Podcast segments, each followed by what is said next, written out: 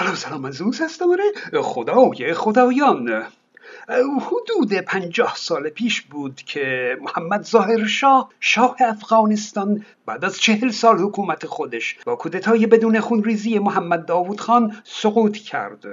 و حکومت پادشاهی افغانستان به جمهوری افغانستان تبدیل شد. پنج سال بعد در اردیبهشت سال 1357 شمسی در یک کودتا حزب دموکراتیک خلق افغانستان تحت حمایت شوروی محمد داوود خان و تمام اعضای خانوادش رو در ارگ ریاست جمهوری در کابل کشتند و جمهوری دموکراتیک افغانستان رو تشکیل دادند.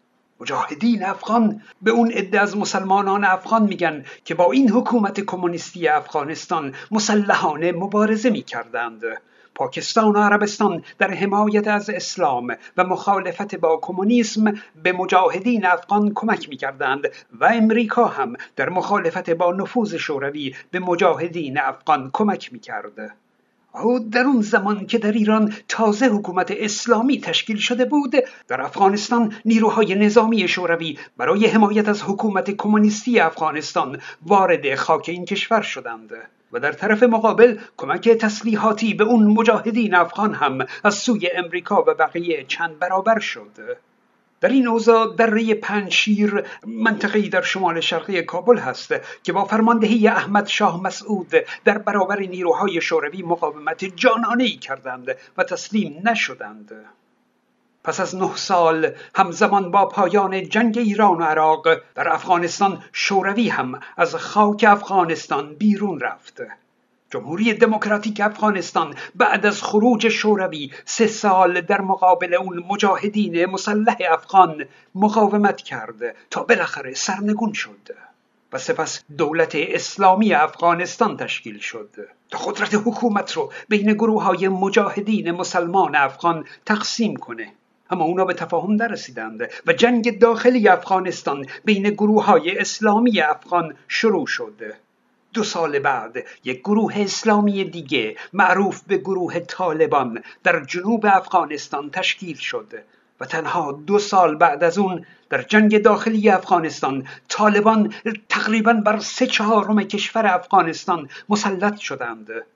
طالبان در سال 1996 امارت اسلامی افغانستان را تشکیل داد.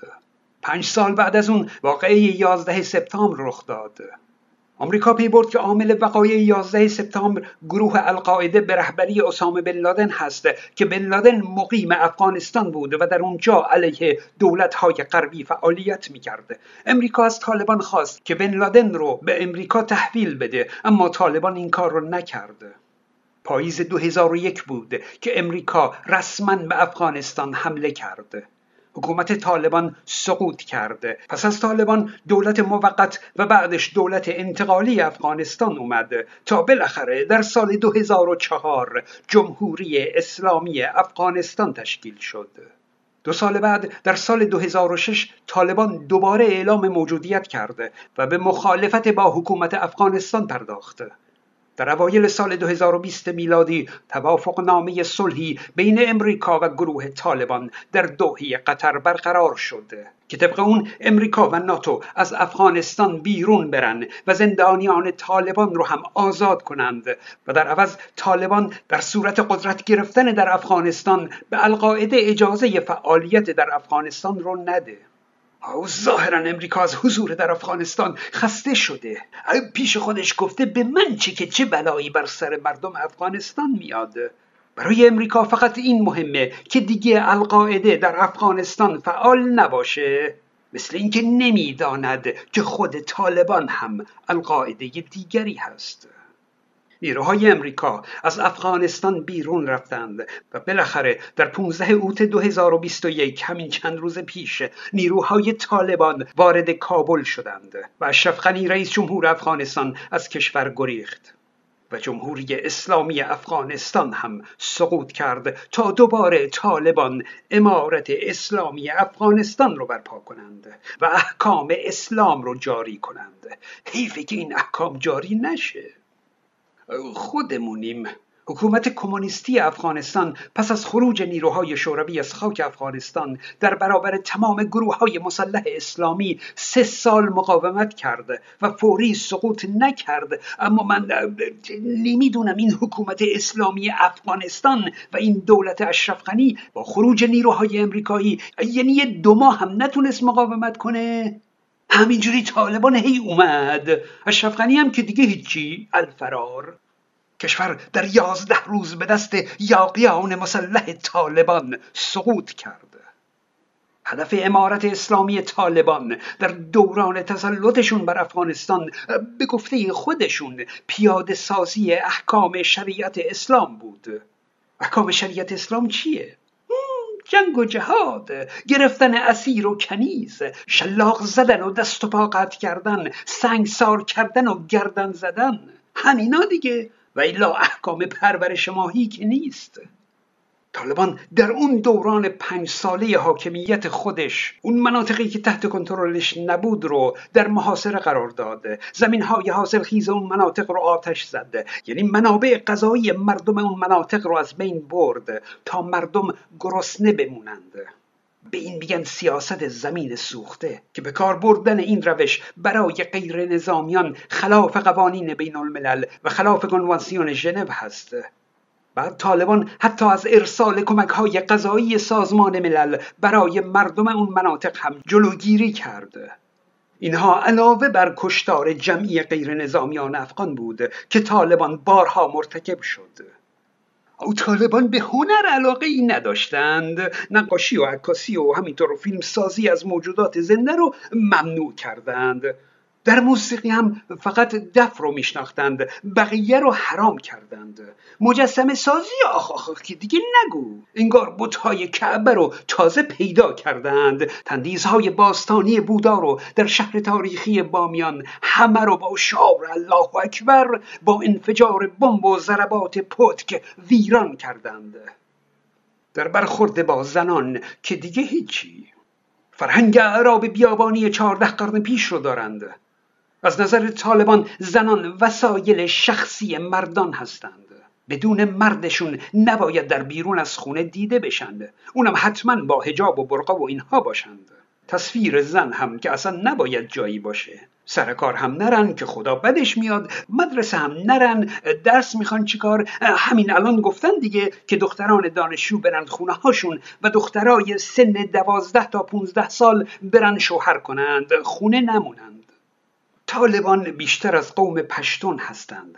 پشتون ها بزرگترین گروه قومی افغانستان محسوب میشن. زبان بومیشون پشتو هست که از زبانهای ایرانی شرقی محسوب میشه.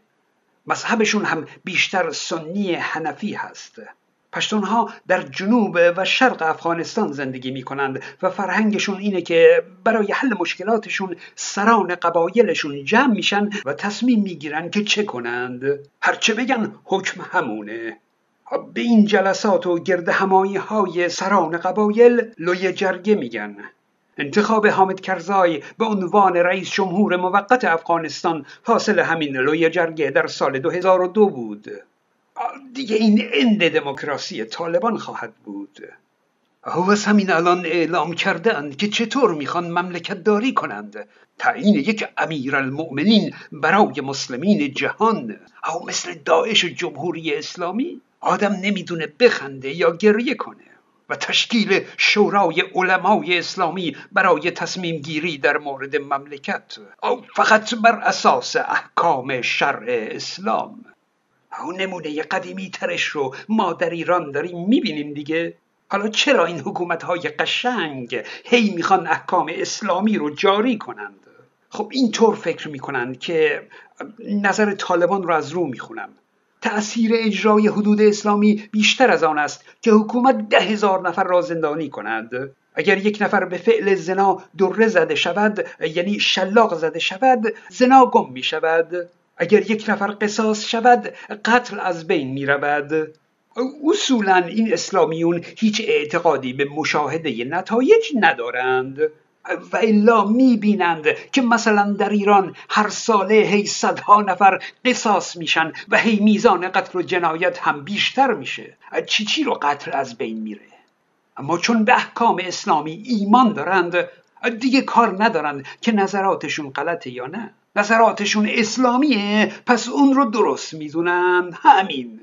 اما امید اینکه هنوز دره پنشیر سقوط نکرده و در فردای ورود طالبان به کابل یعنی در 16 اوت نیروهای مخالف طالبان در پنشیر مقاومت سازمان یافته ای علیه طالبان برپا کردند. در این منطقه که زمانی احمد شاه مسعود فرمانده و مظهر مقاومت مردم افغان بود امروز فرزند جوان او احمد مسعود در همان دره پنشیر امید مردم افغانستان به رهایی از سلطه طالبان است.